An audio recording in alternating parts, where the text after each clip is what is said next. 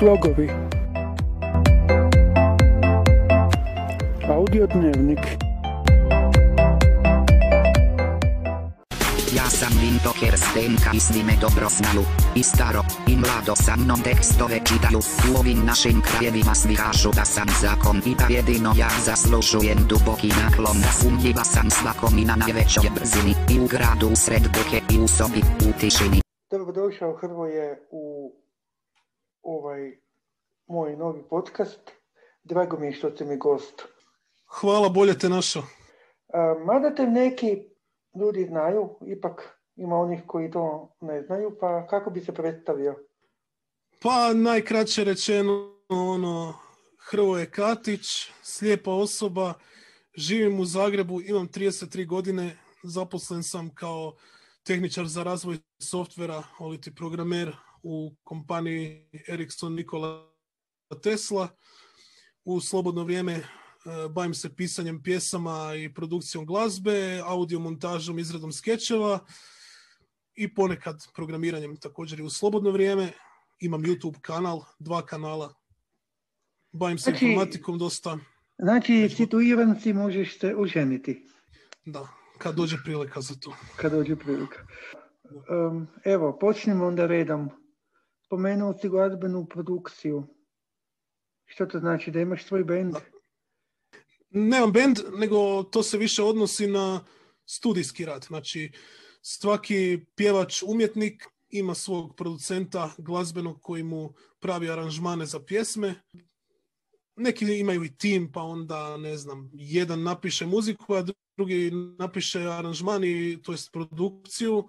Neki rade jedno i drugo i treće, sve ovisi. Znači, ja, u mom slučaju ja radim sve. Znači, od pisanja teksta do muzike i e, izrade aranžmana, znači produciranje i tak dalje. Sve, jel? Ti to radiš sam. Sam da. Kako? Sve, sve.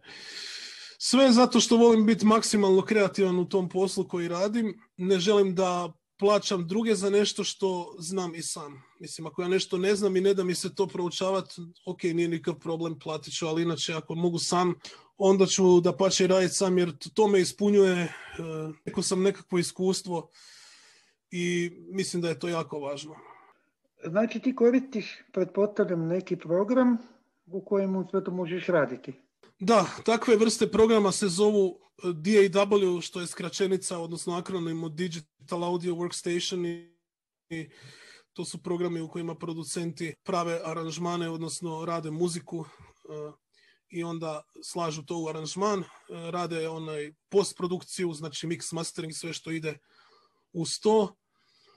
I program koji ja koristim zove se Reaper, u njemu radim već nekih desetak godina i za slijepe muzičare i producente mogu reći samo da je to trenutno najpristupačniji program na tržištu.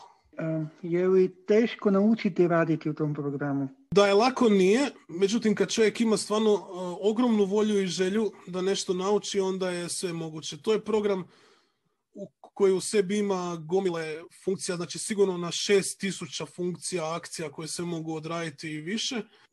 Hrpu tih tipkovničkih prečaca koji se mogu prilagođavati po želji korisnika. Tako da ima stvarno šta da se uči. Ima puno tih nekih i dodataka za njega i tako, tako da zbilja ima stvarno šta da se uči. Evo ja ga deset godina koristim, a najbolje znam ono što najčešće koristim. Da bi stekao ili došao do tog znanja, morao si od nekud početi. Kako je to izgledalo? Ako ćemo baš govoriti o samom početku, prvi put kada sam sjeo za računalo i samostalno instalirao čitač ekrana, to je bilo negdje u ožujku 2003. godine. Tada sam već imao potrebno znanje koje mi je trebalo da bi mogao samostalno instalirati čitač ekrana, u to vrijeme JAWS, tada sam njega koristio jer um, nije bilo besplatnog čitača ekrana kao sad. I već sam imao potrebno znanje što se tiče rada na Windows sistemu, tako da sam samostalno instalirao JAWS, mogao sam već polako sam početi istraživati sve ovo ostalo što ide. Jel? Imao sam to znanje, znači kako se koristi tipkovnica, raspored tipkovnice, komande i sve to. Znači, To znanje sam stekao zahvaljujući. A prvi program, je bi prvi susret sa programom za obradu zvuka ili tim za glazbu? Eh, što se tiče obrade zvuka, prvi put sam se sa tim susreo 2004. godine, kada sam na Znači, jako brzo ICC... od instalacije Džoza. Da, već sljedeće godine sam bio na ICC kampu u Budimpešti, gdje sam prisustvovao radionici koja je govorila o samom uređivanju zvuka, obradi zvuka. I tu sam naučio te neke osnovne korake u programu koji se nekad zvao Cool Edit, u to vrijeme se već zvao Adobe Audition i onda sam jednostavno to znanje krenuo dalje sam proširivati kad sam se vratio kući. Jel? Znači, zanimala te obrada zvuka? Jako me zanimala, općenito me uvijek zanimalo E, kako se pravi elektronska muzika, e, kako se montira zvuk, kako se prave efekti i zato eto, jedva sam dočekao da, da i to naučim. Ja. Jel imaš neke te stare datoteke? Ili čuvaš A, radi nostalgije i tako? Da, da, neke stvari još uvijek čuvam, da. I neke stvari su mi dan danas malo smiješne ovaj, kad, kad to poslušam u to vrijeme koliki sam bio amater, mislim i sada sam još uvijek na neki način, ali tada je to bila golema razlika u odnosu na danas. A kad ti je onda palo na pamet da pokušaš napraviti nekakvu samostalnu glazbenu produkciju? Inače, ljubav prema glazbi postoji od kad znam za sebe. Nikad nisam uh, htio baš nešto ozbiljno ići u muzičku školu, bio sam preljen nekako za to učenje klavira i to. Međutim, ja sam kao klinac od deset godina imao nekakvu onu dječju klavijaturu. Ovaj, onda sam se s tim volio zafrkavati uzeo bi dva magnetofona i onda bi nekako to spajao zvukove, snimao na te dvije trake i onda bi to nekako spojio i eto, na kraju sam to znanje što se tiče toga uspio pretočiti u software na računalu koji je Adobe Audition je bio prvi koji sam koristio. Onda sam prešao na Sonar na kojem sam se zadržao možda godinu dana i onda sam čuo za Reaper za kojeg uh, sam čuo i da je jeftin i da je kompaktan, onako ima jako puno mogućnosti i da je kompatibilan sa čitačima ekrana, pa rekao idem sad s njim probat. A osim toga rekao si da se baviš programiranjem. Znači, tebe zanimalo više toga u isto vrijeme. Ili je to išlo jedno za drugim? Zanimalo me i jedno i drugo. Uvijek sam razmišljao kako bi to bilo da ja krenem nešto sam stvarati. Znači uvijek, uvijek sam volio nešto stvarati i zato sam jednostavno, kak se zove, htio pošto poto naučiti jedno i drugo.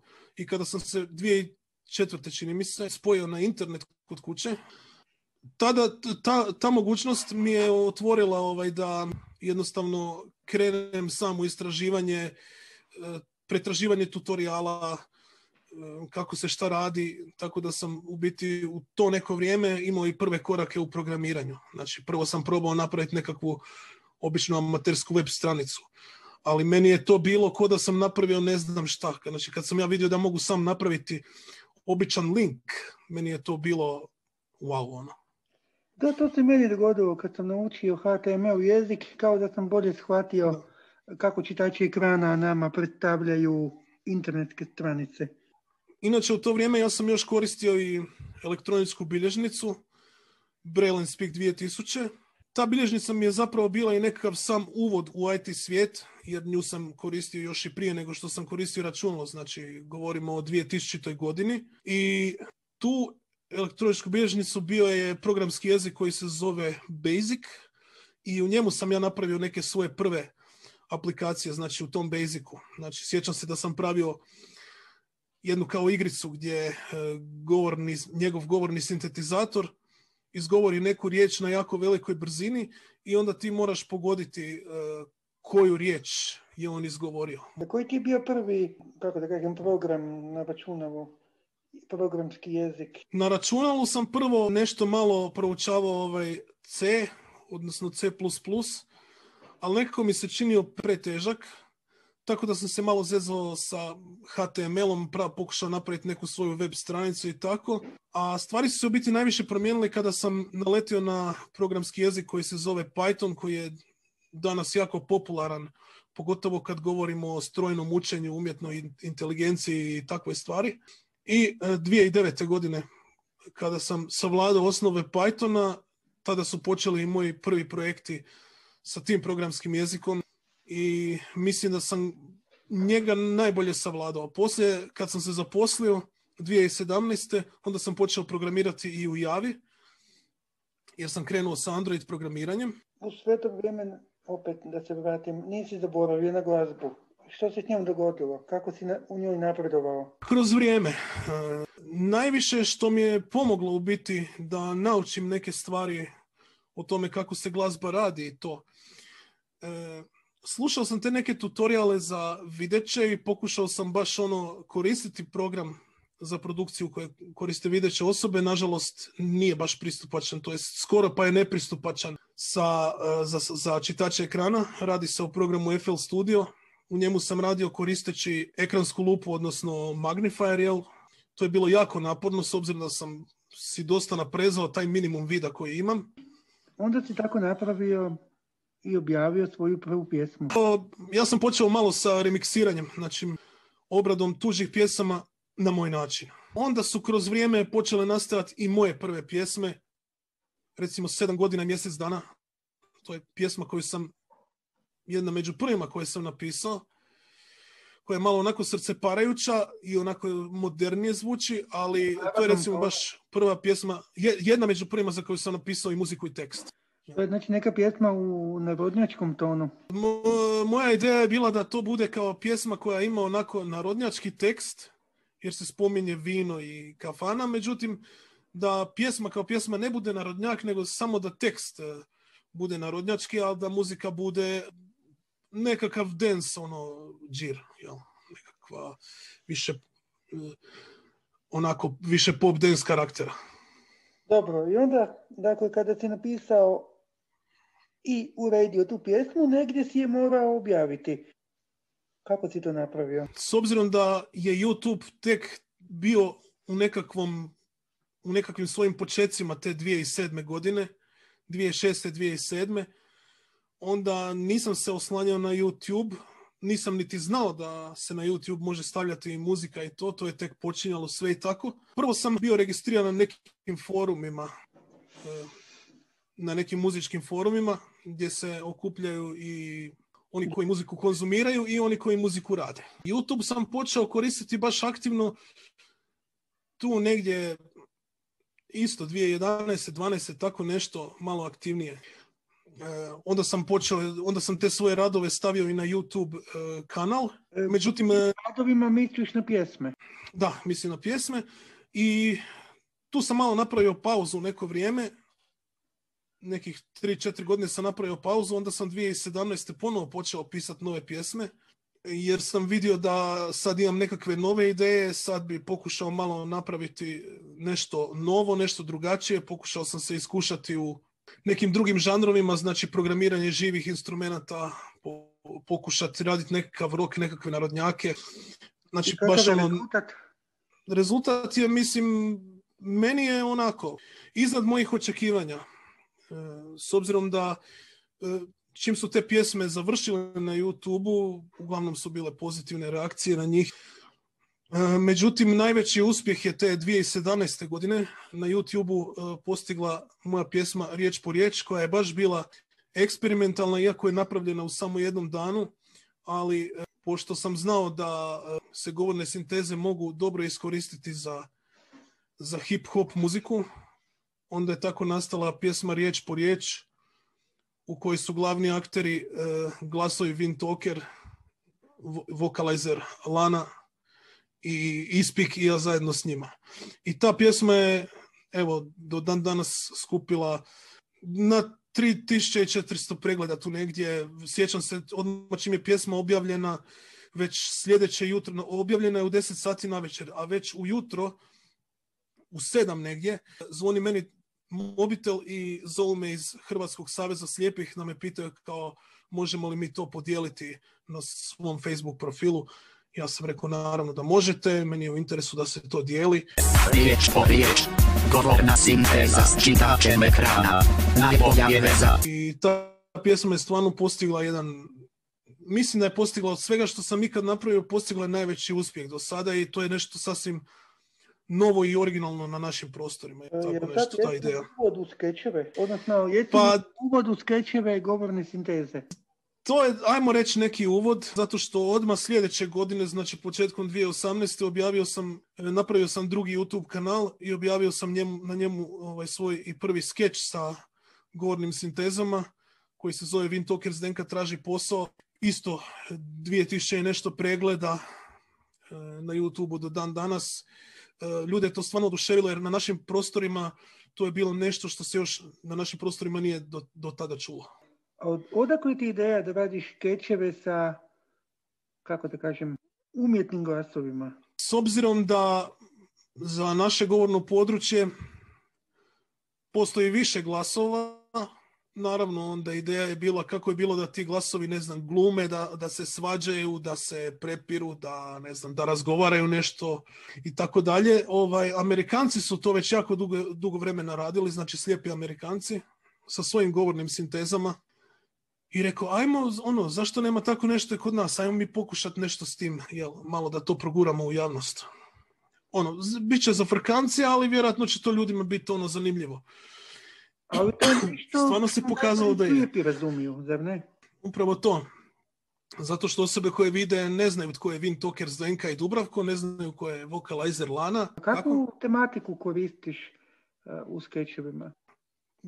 U većini mojih skečeva svi glasovi glume sami sebe. Mislim, u većini vjerojatno i u svima. Glume sami sebe, znači ideja je bila da Vin Toker Zdenka kao glas koji je bio najpopularniji u zadnjih 15 godina, da ona bude baš kao glavni lik i glavna negativka. Dubravko da bude kao nekakav švaler i to, ne znam, Lana isto da bude nešto tako slično njemu i tako. Ne znam, finski elokvens da bude policajac i to. Takve ali bez obzira na to. Publika slijepih ljudi je mala, pa onda pretpostavljam da je to zapravo i mali broj pretplatnika. Pa je mali broj pretplatnika, ali ne nužno i mali broj pregleda, zato što Stavljaš dobre svi tagove. slijepi korisnici svi slijepi korisnici računala iz cijele bivše juge u biti imaju pristup tome. Važno je samo ono dobro promovirati video. I uvijek će doći do nekoga.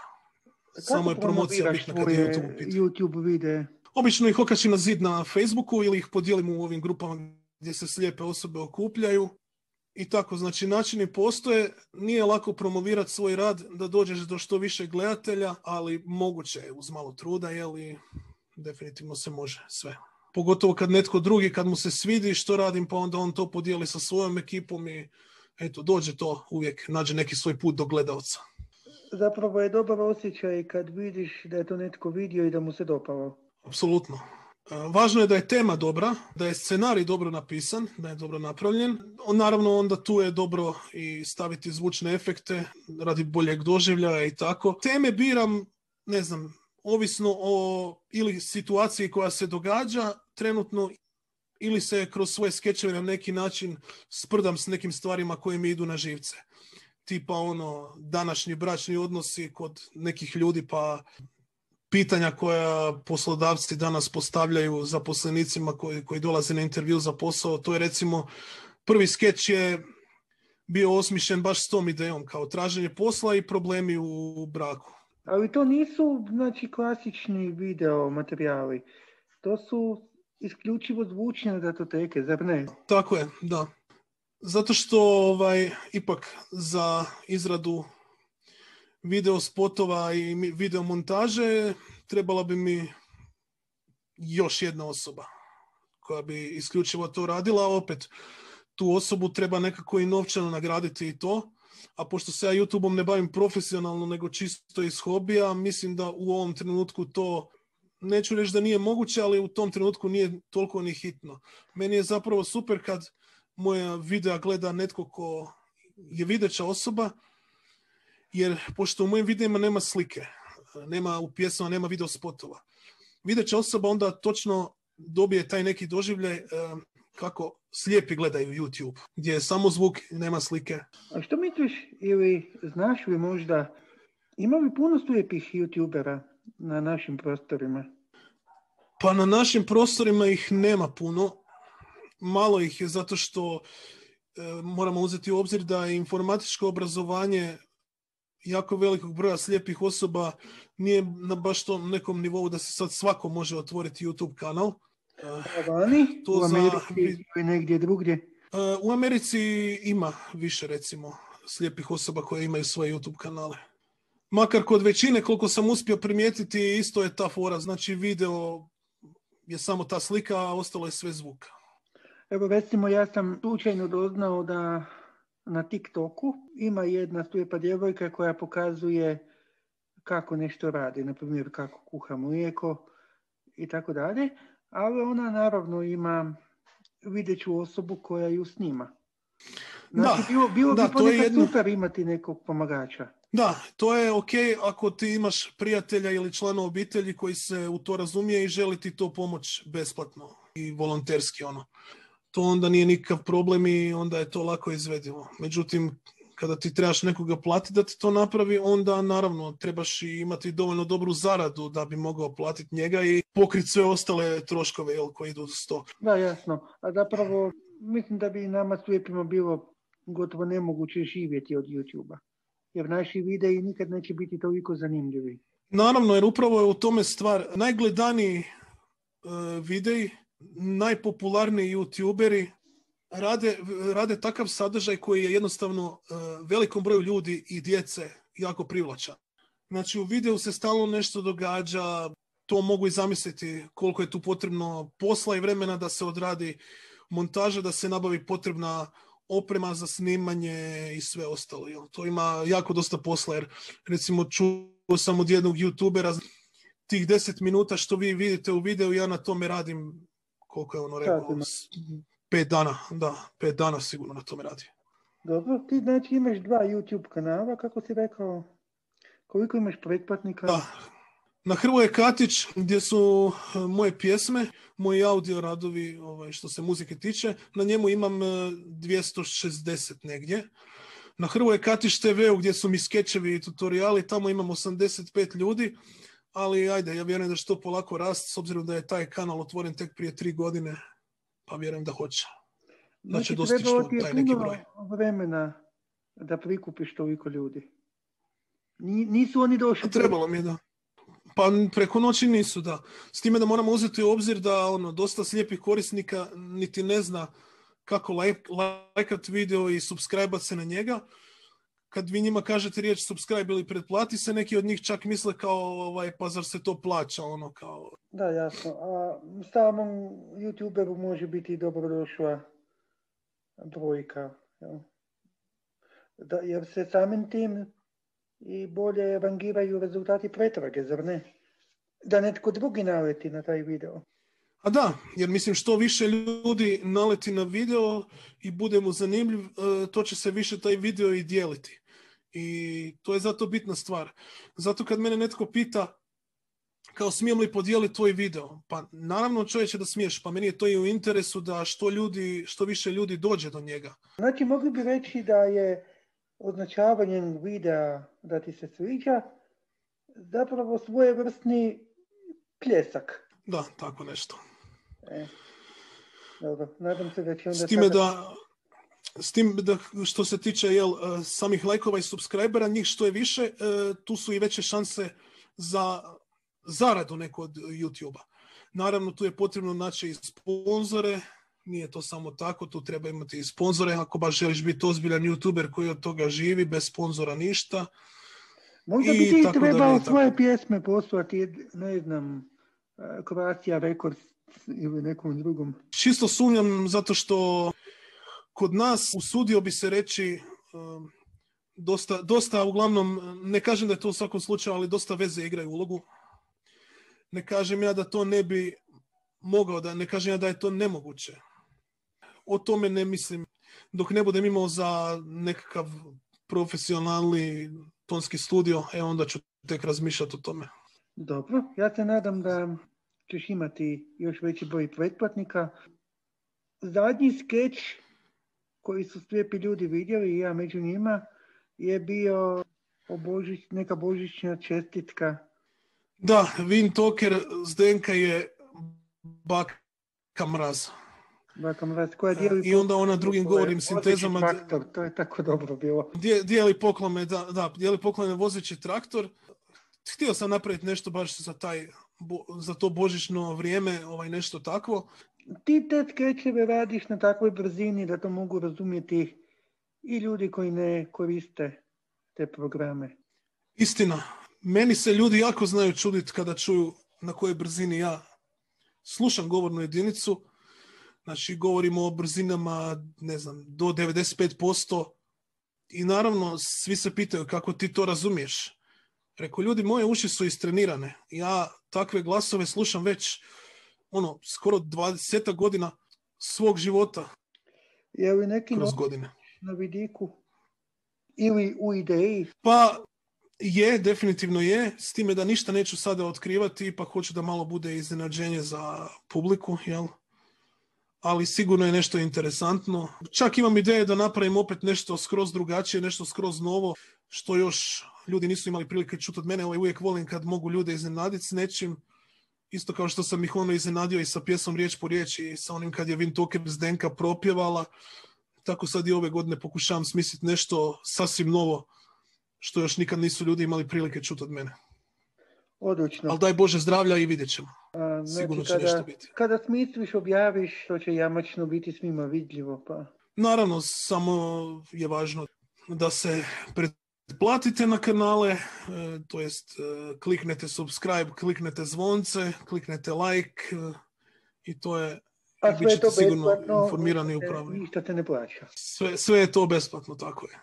I usput naravno da spomenem, obavezno se pretplatite i na Nikolin kanal, jer će njemu to puno značiti radi širenja popularnosti i to. Hvala ti Hrvoje, ovo se zove međusobna reklama. Kojim refrenom iz tvoje arhive pjesama da završim, da završimo ovaj razgovor? Jedna fraza iz eh, jedne moje pjesme koju vjerujem ljudi već ono dosta ljudi zna, s kojom ja uvijek volim završavati je ljubav nek nadjača sve. I takav je i naslov pjesme. Odlično. Hvala ti, Jer Hrvoje. važno je, važno je da, da među ljudima postoji ljubav, slaganje i poštovanje, prijateljstvo. Drugo će sve već lako, jel? Dobro. I hvala naravno i tebi što si me pozvao. Da, bio sam rekao pa sam ti upao u riječ. Hvala ti za ovaj razgovor.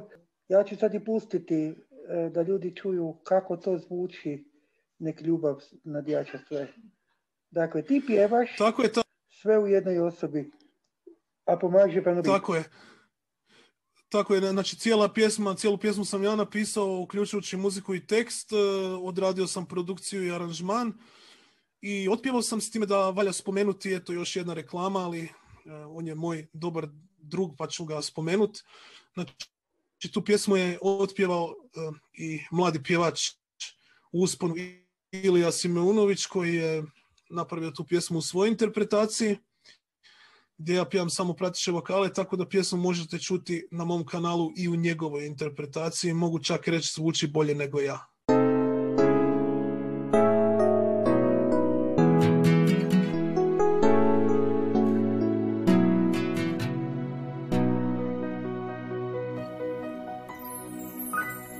Ti si moje svjetlo na kraju tunela Ja u očima ti vidim da ti bi samo mene htjela. Ti si moja budućnost i sve što mi treba. I ja volim samo tebe. Odavde pa sve do neba. Mnogi ljudi zli su htjeli Da nas rastave tek tako Ali mi smo od svih jači. Uspjeti im neće lako. Hajde, zagrli me ti I dokažimo sad svima Da se za ljubav vrijedi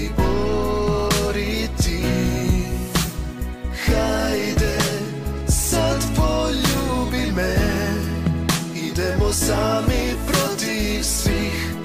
I naša ljubav nek nadjača sve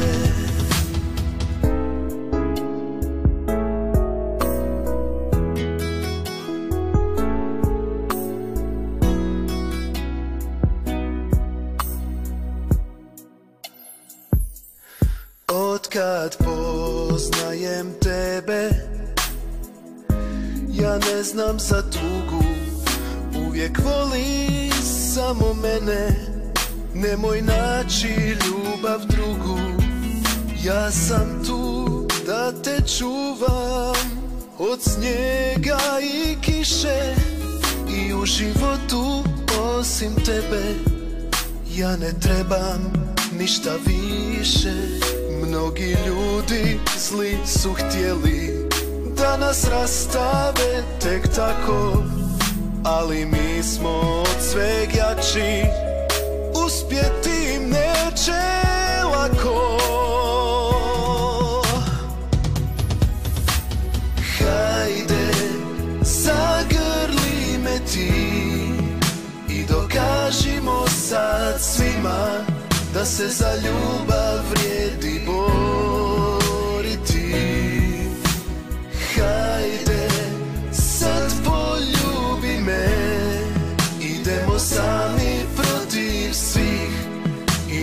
ljubav nek nadjača sve.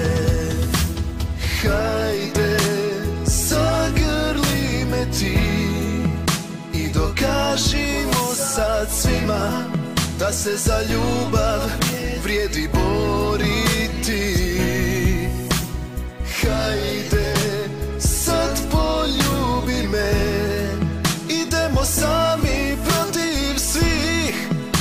naša ljubav nek nadjača sve. Hajde, sad poljubi me I naša ljubav nek nadjača.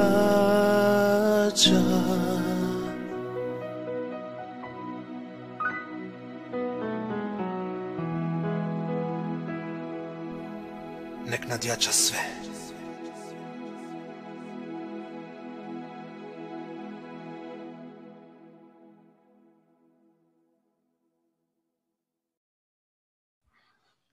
Dobro, pa možda si ti previše skroman. Sigurno će biti još prilike za razgovor. Ovaj, kad obojica prikupimo milijun pretplatnika. Pa vidjet ćemo kada će se to dogoditi. Uglavnom, u svakom slučaju, ja sam uvijek tu i bez problema. Uvijek se možemo čuti. Naravno. Ok, do slušanja. Ćao.